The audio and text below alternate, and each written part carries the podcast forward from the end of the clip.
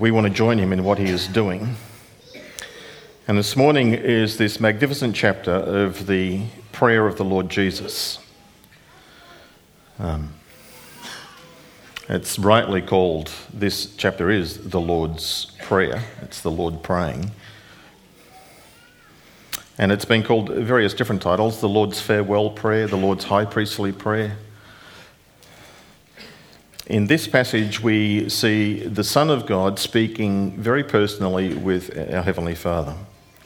This conversation that must have been like on other occasions, but this one is at the end of his, towards the end of his earthly life. The cross is the next major event which is coming. It's darkness is descending upon him, and he finds himself turning to his Heavenly Father to pour out his heart to him.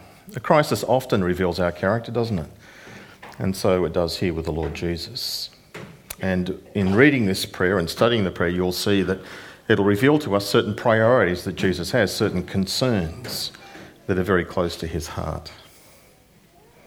So I want to read to you this prayer. It's uh, John 17, and I'll read the whole chapter, for it's one prayer. And then we'll talk a little bit about the structure of the prayer, but I don't want to talk about that this morning. There's one theme in particular that I want to pick up on, and we'll focus there about the glory of God. so let's hear the Lord Jesus speaking to his Father. John 17, verse 1. After Jesus had said this, uh, spoke to the disciples, he looked up towards heaven and he prayed, Father, the time has come. Glorify your Son, that your Son may glorify you. For you granted him authority over all people, that he might give eternal life to all those you have given him. Now, this is eternal life, that they may know you, the only true God, and Jesus Christ, whom you have sent. I've brought you glory on earth by completing the work that you gave me to do, and now, Father, glorify me in your presence with the glory that I had with you before the world began. For I have revealed you to those whom you gave me out of the world. They were yours. You gave them to me, and they have obeyed my word, your word. Now they know that everything you have given me comes from you. For I gave them the words that you gave me, and they accepted them. They know with certainty that I came from you, and they believe that you sent me. I pray for them. I'm not praying for the world, but for those you have given me, for they are yours. All I have is yours, and all you have is mine. And glory has come to me through them. I will remain in the world no longer, but they are still in the world, and I am coming to you. Holy Father, protect them by the power of your name, the name you gave me, so that they may be one as we are one. While I was with them, I protected them and kept them safe by that name you gave me. None has been lost except the one doomed to destruction, so that Scripture might be fulfilled. I am coming to you now, but I say these things while I am still in the world, so that they may have the full measure of my joy within them. I have given them your word, and the world has hated them, for they are not of the world any more than I am of the world. My prayer is not that you'll take them out of the world, but that you protect them from the evil one. They are not of the world, even as I am not of it. Sanctify them by the truth. Your word is truth. As you sent me into the world, I have sent them into the world. For them I sanctify myself, that they too may be truly sanctified. My prayer is not for them alone. I pray also for those who will believe in me through their message, that all of them may be one, Father, just as you are in me and I am in you. May they also be in us, so that the world may believe that you have sent me. I have given them the glory that you gave me, that they may be one as we are one, I in them and you in me. May they be brought to complete unity, to let the world know that you sent me and have loved them even as you have loved me.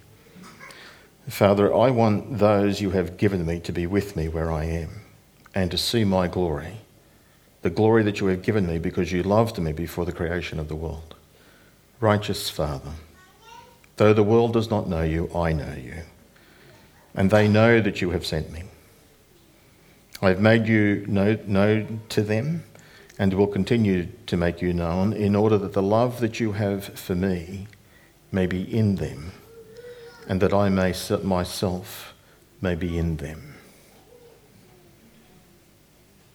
Amen.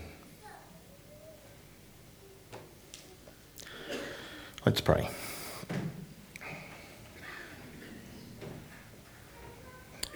Heavenly Father, what an amazing portion of your word for us to have recorded the Son of God speaking to you. We ask, Lord, that you might um, minister to us your grace through the teaching of your word that you might open our eyes to understand, that you might move in our hearts, that you might convict us and draw us closer to yourself, challenge us, develop us, help us uh, to live lives that are for fulfillment of the prayer of the Lord Jesus. So, Lord, speak to us and then unite us, protect us, sanctify us, and use us as ones who are sent by the Lord Jesus Himself. Thank you that we can be together. We thank you for your word, and we look to you now to teach and to speak to us. We ask this in Jesus' name. Amen. As I said, the crisis reveals the character. And so the Lord Jesus, when he is facing the, the crisis, the cross, we find him turning automatically, if you like, intentionally and deliberately to his Heavenly Father in prayer. Didn't panic, doesn't come up with other sorts of schemes, just the hour has come and I need your help. It's this prayer of the Lord Jesus which reveals to us something that some believers in the Lord Jesus wrestle with. You will notice that in the very first paragraph, verses 1 to 5, the Lord Jesus is praying for himself.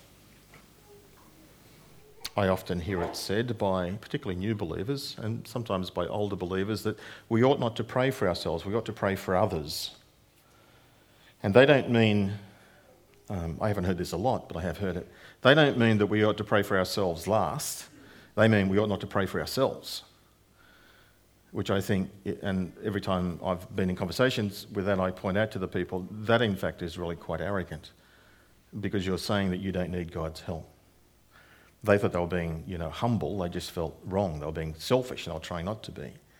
And um, here is this paragraph: is the Lord Jesus providing the model for us. He prays firstly for himself, and then he prays for his disciples, his immediate followers, and then he prays for those thirdly who are going to believe in him through them. There are three paragraphs. He prays for himself, for his current disciples, and for future people who will become believers in him. If you look at the prayer carefully, then you'll also learn that the Lord Jesus, in terms of his priorities, prays several things for these disciples. He prays that they all be sanctified, that they will be protected, both from outsiders but also from inside internal divisions. He's concerned about that. He prays that they'll have his joy, that he prays that they'll have his word. Um, ultimately, that he prays that they will experience both his love and their love for each other and their love for the Father. There are about six different qualities or distinctive marks of a believer that the Lord Jesus outlines, and that would be a good sermon within itself, I'm sure, but that's not where I'm going to go this morning. Um, I was attracted really to the first part of the prayer and to a reoccurring theme, both in this prayer but also in John's Gospel. And it's in the 40s, it's low 40s, but it's 40 something times, this theme of bringing glory to God or the glory of God or the glory of Jesus running through John's gospel. So it's that theme that I wanted to focus on. Father, the time has come, he says in verse 1 glorify your Son, that your Son may glorify you. Verse 5 Now, Father, glorify me in your presence with the glory that I had with you before the world began. God has some glory and the word glory is used in the scriptures in a multitude of ways, but simplifying it down to just two ways. Um, he has this, I don't know what else to call it, I'll call it a physical glory, though God is spirit, but it has a physical manifestation. It's, it's radiant light, it's the splendor of his being, it's the Shekinah glory of the Old Testament, that sense of God's presence that was bright and overpowering and It's the impact of Moses' face shining because he had been in the presence of God. It's this innate glory that we can't add to or diminish from. That's not the glory that we're going to talk about this morning. We're going to talk about the second one. This first one is a glory that Jesus had with the Father before he came to earth. It's the glory that he temporarily lays aside. And now, in this prayer, in verse 5, he says, That which I laid aside, Father, now through my death and resurrection and my ascension and return to you, I'm going to pick up that glory again. Glorify me with the glory I had with you before the world began. The second way that glory is used in the scriptures is where our focus will be this morning. It's that glory which is um, it's to have a good opinion of another. It's to think rightly about them. And because you are thinking rightly about them and you have a good opinion of them, then they are praiseworthy. They are to be honoured. They are to be respected. We do that both in our human relationships, but ultimately we do it, of course, with the Lord. That's where the Bible talks about ascribe to the Lord the glory due to his name. It's that dimension of glory um, that Jesus certainly prays about and that we're going to focus upon. What it, of course, ultimately means that right here in the beginning uh, of the chapter, uh, Jesus is focused upon the cross. And the cross was really all about the glory of God because it reveals Him, it reveals His character, it reveals Him to be a God of grace and a God of mercy. That He is one who is therefore worthy of glory, of honour, of praise that he is tender hearted, that he is kind, that he's favourably disposed towards us, while at the same time being both just and generous. That's what the cross reveals to us about him, that he's holy without compromise. At the cross, certainly, the Lord Jesus, God, pays our penalty, buys our pardon. But we become too overly concerned for ourselves that we think it's all about us. But it's not. It's all about Him. The cross is about the glory of God, it's about revealing Him. We certainly benefit from it, but it's not about us, it's about Him. The cross is there to reveal who He is, and in the process, it's redeeming lost sinners and bringing them to ourselves. Somebody very cleverly once thought about and wrote a book about a thing called cat and dog theology. Some of you maybe have heard of this or maybe even read it. There is a difference between cats and dogs, you may not have noticed. What's the old, you often see it on bumper stickers on cars? Um, it won't come to me now, but it's something about, you know, dogs have masters, cats, cats have servants. There you go.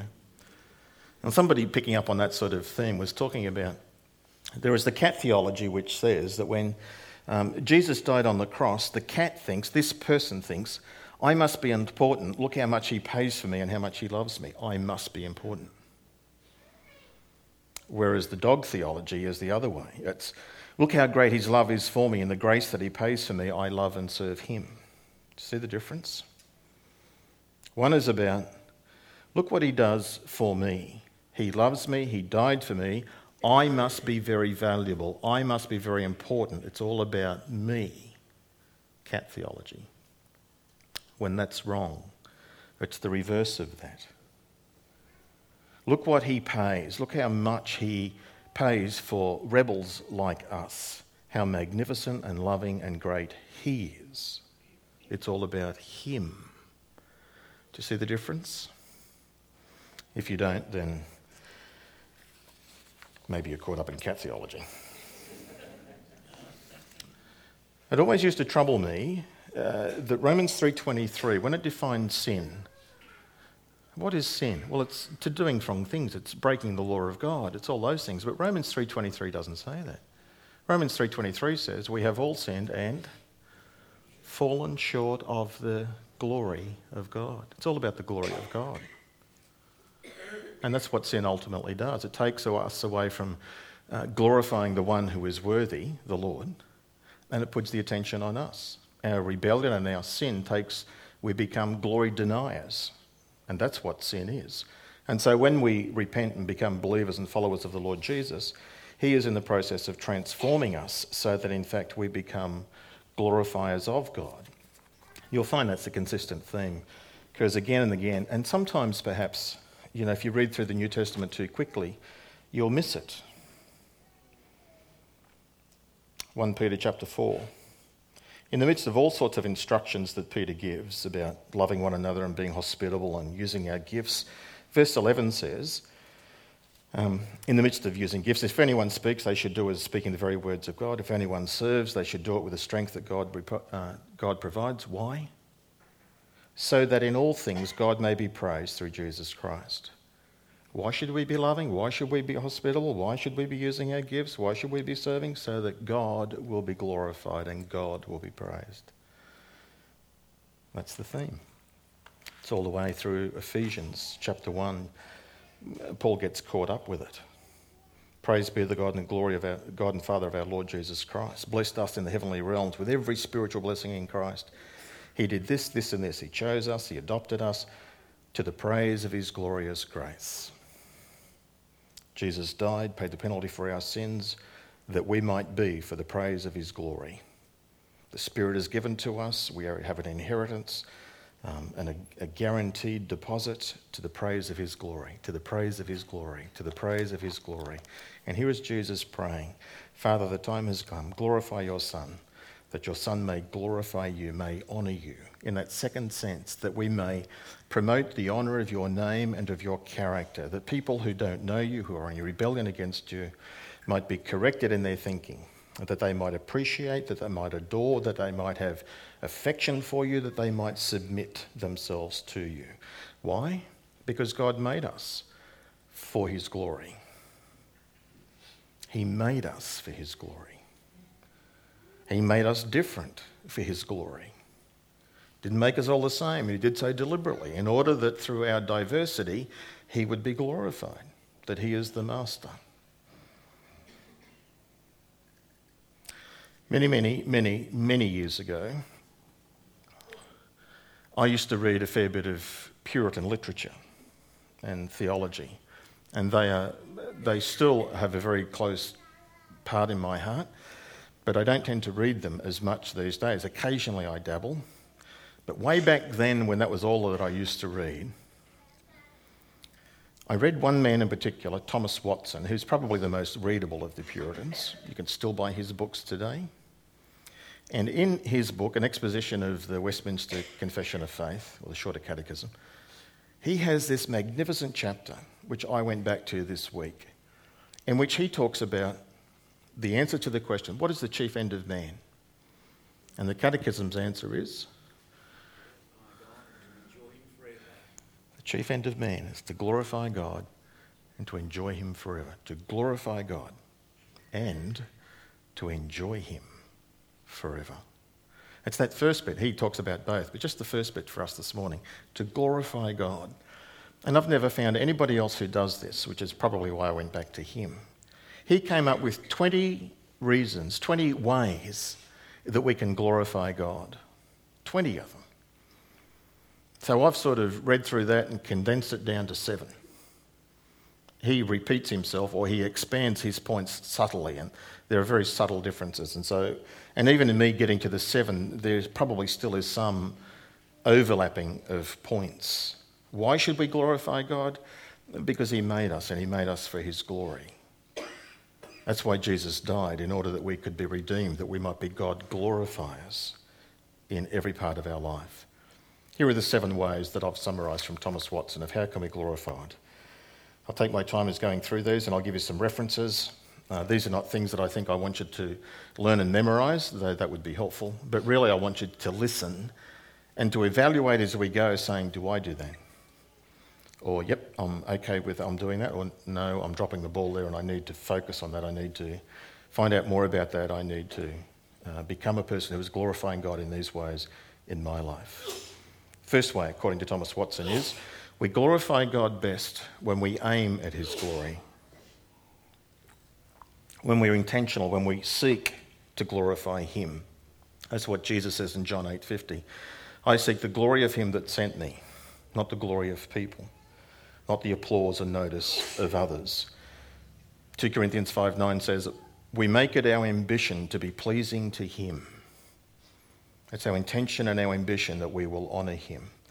It's not only aiming at it, but it's preferring God's glory, God's honour, God getting the attention rather than us. And that even when that comes through other people, that we're okay with that because it's not about us, it's about Him. So we prefer God's glory above everything else human applause, human credit, human thanks, human recognition. Are you living your life that way? Is, or are you finding that you are subtly being pulled by the attractions of the world, that you do things because you want people to notice, you do things because you want recognition, you're doing things because you want people to be noticing and applauding and, you know, patting you on the back. And a good way to test that is that when you were doing things and those things don't happen, when you're not recognized, when you are not thanked, when you don't get the credit for something that you've done, what does that do to you? It might be an insight into, wow, it's very subtle that we do some of these things for ourselves when really it's not about us. He made us for His glory. And that when we are doing exactly the way, the, living the way that He has made us to live and remaking us to live, then it's all about Him. He gets the notice. Number two, Watson says, We glorify God when we are content with God's will. Content with God's will. That even if that means I go through a period of weakness, that's acceptable because He is strong. It's not about me. That I may lose certain things, but that if He gains the glory and the credit, we'll come back to this in a moment. That we are content to be outshined by others in gifts and esteem, so long as God is glorified. That's the attitude of saying, as long as the Lord is the one who is exalted and pleased and, on, um, and glorified, then it doesn't matter who the instrument is. Philippians chapter 1, verse 15, the Apostle Paul is in jail.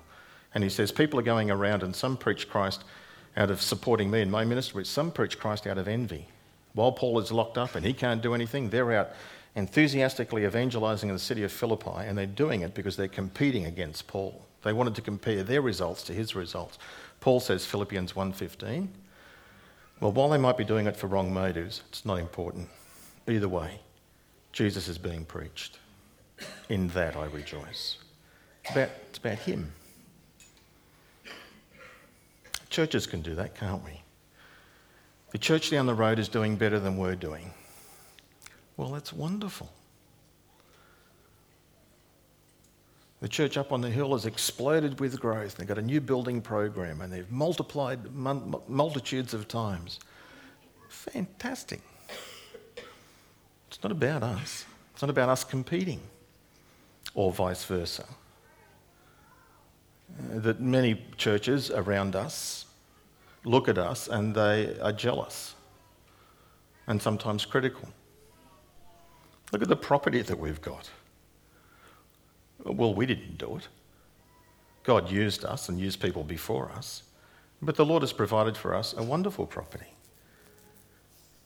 And many churches wish they had, and have said so to me, wish we had what you've got. And then they become critical. But what are you doing with it? If we had it. Human nature and sinfulness is so subtle, isn't it? When it's all about glorifying Him. We glorify God by being content with His will, with whatever He portions out for us. Number three, we glorify God by believing and by trusting in Him. Unbelief is an affront to Him. 1 John 5:10. Unbelief is saying, You're a liar. I don't trust you. You said this, but I'm not believing you. I'm not trusting you. Whereas believing Him, trusting Him, shows that we have a very good opinion of Him, that He is trustworthy, that He is reliable, that we take Him at His word. Lord, you said, and I believe that. The whole world might say something different, but I believe that. Of course, I'm making an assumption that when I say I believe that, I am believing and assuming that I am reading your word correctly. Next Sunday night, I get to do a talk on uh, homosexuality, about same sex marriage, about how do you witness to people who are uh, gay or lesbian or bisexual or transgender, or how do you witness to those uh, faithfully but without compromising and without being harsh or judgmental? Uh, how do you do that? Well, we have to stand and we have to, His word says, and though the whole world goes against you, you can't compromise. You still have to say, lovingly but, uh, but truthfully what God says in His Word. Correct? It's not about us, it's about Him. And just to give you a sneak preview, it's not so much what we say, it's the way we say it which is the problem. And that we've lost credibility because we have, some of us, have appeared too harsh and too judgmental and too naive in the way that we've read the scriptures. So we need to do that better. But anyway, that's next Sunday night. You can't compromise what he says. He expects us to believe him. I believe what you say, Lord, regardless of what the world says. And that honours him, that glorifies him. We glorify him, number four, by our fruitfulness. John 15, verse 8. It's exactly what Jesus said. Or John, or Matthew 5, 16. Let your light shine before men so that people may see your good works and glorify your Father who is in heaven. Live the life, be consistent, be forth, bring forth the fruit that um, He is wanting to grow in you. Um, number, f- number, that was number four, fruitfulness. Number five, um, by living for God. Now, that's similar to this one about good works. It's, we don't live for ourselves, but we live for Him who died for us. Um, we should be a people who are just ready to serve, that we are wholly available to Him. We glorify Him by our availability and by our service to Him, at work, at home, in the family. Glorifying Him by the way we live. Alexander the Great was a great conqueror in the ancient world came to a king in a city, and the city was all shut up and locked up and all secure. And whichever city it was, whether it was the Parthians or somebody else, I forget. And Alexander sent a message inviting the king of the city to surrender. The king sent back rather proudly and strongly Why should I surrender to you? The walls are impenetrable, you cannot get in, and we have supplies in here that'll last us for years and years and years. We are secure and safe, and you can't do anything. To which Alexander sends back the message. He says, Watch this. He then commands his army to line up, and there's a cliff not far from wherever the city is built. And he commands his army to forward march, and they do. And as they march, they march over the edge of the cliff. After about half a dozen men have gone over the cliff, Alexander commands them to stop. And he sends back a message, and he simply says to the king, That's why. That's why you should surrender to me. My men are totally loyal to me and they'll do whatever I want them to do and they will be unrelentless. You may be locked up, but I will get in eventually. These men will obey me to that level. What honour to Alexander the king did those soldiers give him? Full on obedience, march straight ahead, no questions. A stupid thing to do, but testing their obedience. So too for us. Our God is much greater than Alexander the Great, but he has made us and we're part of his army, if you will. And if he commands us to march forward over a cliff, if he asks us to lay down our life for him in some situation, to get on a plane and fly to South America and meet Indians for the first time and to be killed immediately, he's the one in charge.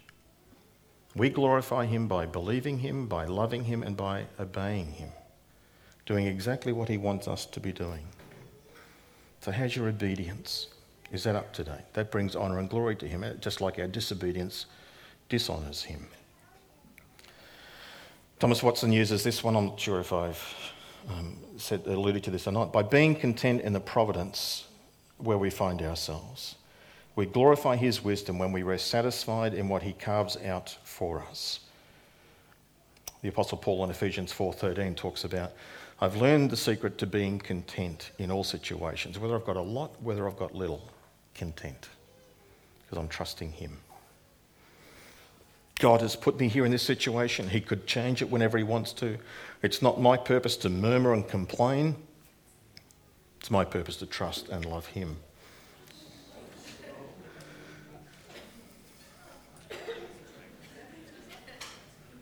He comes during the week. It's appropriate that he comes on Sundays.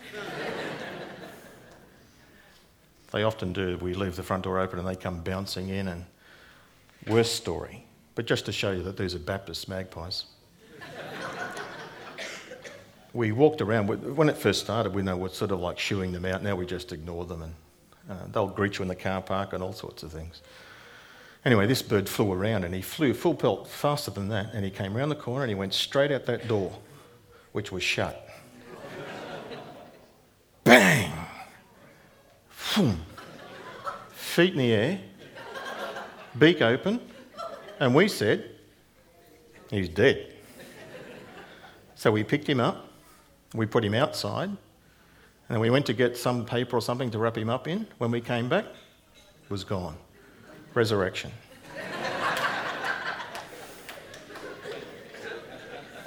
True story. No, don't about resurrection, but true story about the bird. Yeah.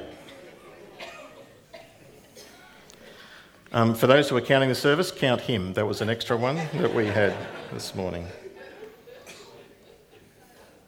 We glorify God, number six, by evangelism. By promoting his salvation, emphasizing his grace and his mercy, honoring him in the process. That certainly honors him. And because evangelism also brings other people into instruments of glorifying Him. We glorify Him by evangelism, by telling other people about the Lord Jesus so that they might come to believe, but even also telling ourselves the gospel. That when we have the Lord's Supper, that when we sing songs, that when we're in church listening and praising Him, listening, and, and by giving money, we are part and parcel of something, some great movement that He has done. It's all for Him, it's all glory to Him. We glorify God by evangelism. And associated with that is we glorify God certainly by being zealous for his name, by living a holy life, the outflowing of the gospel in our lives. Peter says, 1 Peter 2 9, that you are a holy nation to show forth the praises of him who called you out of darkness into his light, all for his glory. By being zealous for his name, by standing up for his truth.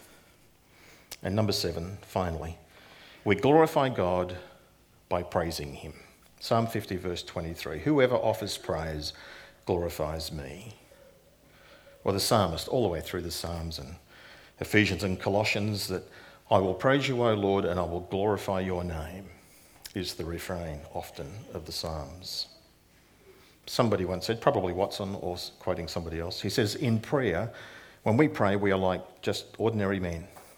But in praise, we are like the angels who stand to praise and honour God in heaven's choir.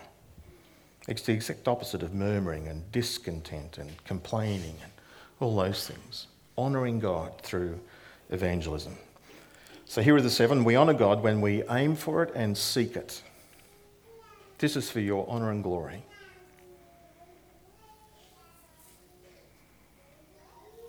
We honour God by being content accepting God's will and His providence in our life. We honour God by believing and trusting Him. We honour God by bearing fruit, good works in our lives. We honour God by living for Him. We honour God through evangelism, and we honour God ultimately through praise. We should be like diamonds and magnets. Diamonds and magnets. Diamonds that shine and are attractive, and magnets which are attracting others, drawing others in. Diamonds and magnets for His honour, for His glory. So, application, a couple of quick things. God made us, and He made us for His glory. He made us with our differences and with our gifts and so on for His glory. And God has put within us some capacity to do exactly that. He is the one who gives us our health or our sicknesses. He is the one who gives us our talents. He is the one who gives us our estates. He is the one who gives us our successes and our incomes. Parable of the talents. Remember that? Person gave, an owner once gave five talents to one person, two talents to one person, and one talent to another person. And I just read, I don't know, a couple of weeks ago. You should think of a talent as about a million dollars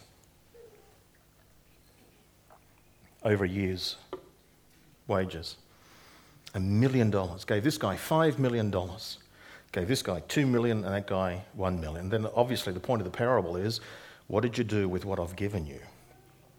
Well, they doubled it and used it, both of those two, but this guy did nothing with it. He buried it, and he was held to account and treated accordingly, punished, rejected, removed.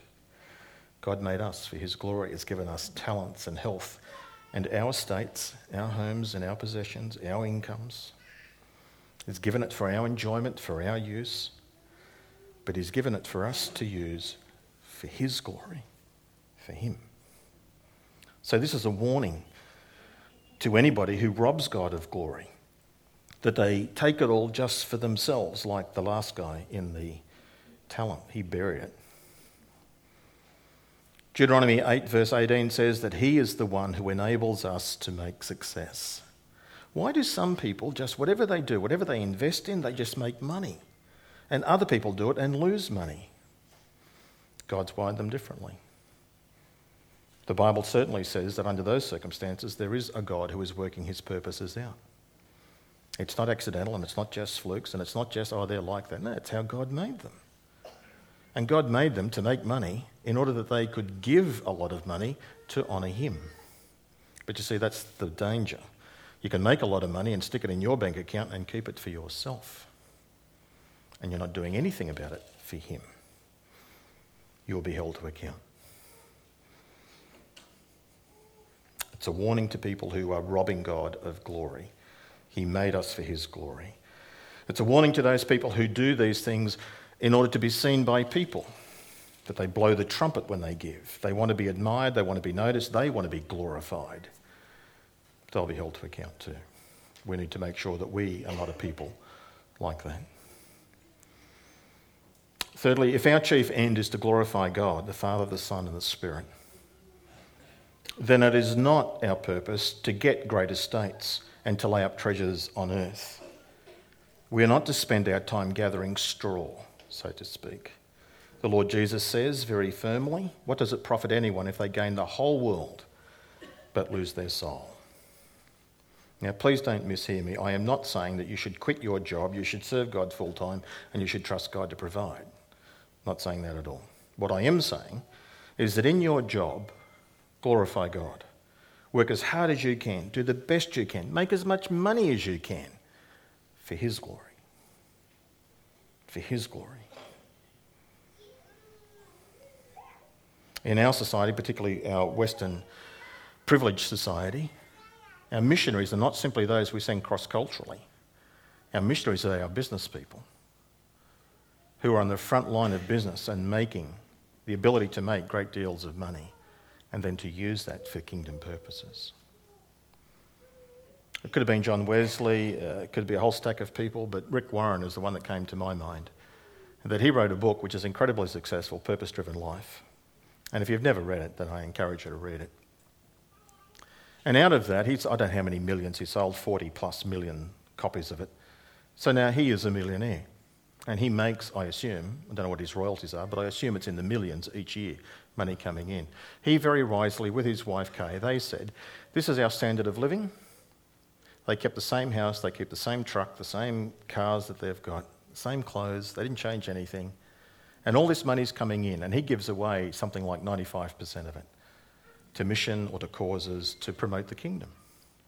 Now, here is a person whom God has blessed incredibly and given a great deal of financial resources to. It's a test. What are you going to do with it? Well, he is one who is very clearly using it for God's glory, God's purposes. So I'm not saying empty your bank accounts, I'm not saying that. What I am saying is think about it though. Pick the standard of living where you're going to be comfortable with. Figure out where that is, and if you're not there yet, well, then that's okay. Work hard to improve and get there.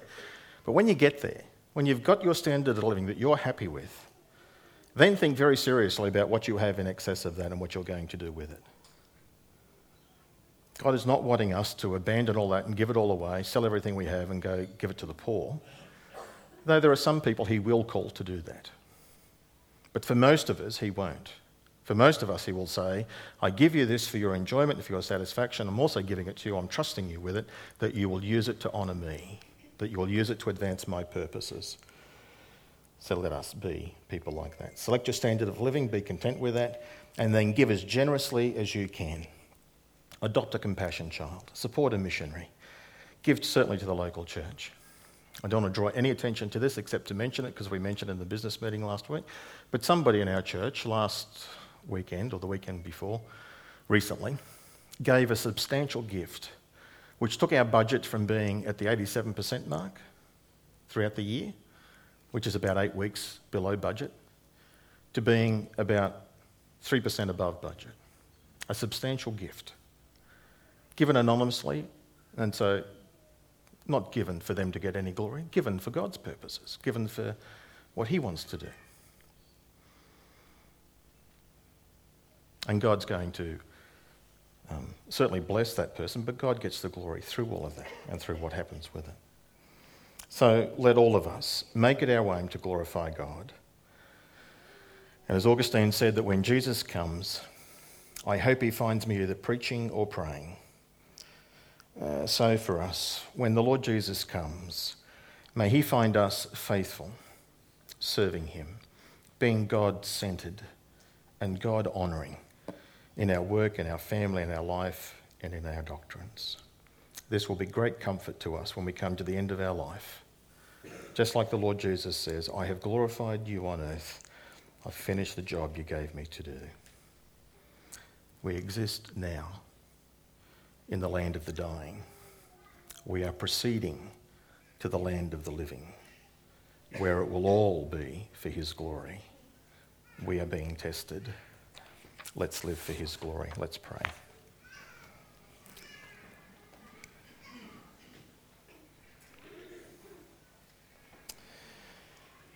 Our, our Heavenly Father, thank you for Jesus. Thank you for the plan of salvation, and thank you that in your sovereignty, you're the one who made us, you're the one who shaped us, you're the one who has gifted us, you're the one who has provided for us and supplied us all for your glory. Lord, help us to be not just wise stewards, but faithful and good stewards of our lives, our talents, and our time. Help us to aim and seek your glory all the days of our life. Help us to trust you and thereby to honour you. Lord, forgive us for complaining. Help us to be content accepting of your providences and of your will for our lives. Bring forth fruit in us that you might be glorified. Help us to evangelize that you might be glorified. And Lord, receive the praises of our lips that you might be glorified. We ask this, Father, for you, for the Son, and for the Spirit. All glory to you, triune God. In Jesus' name. Amen.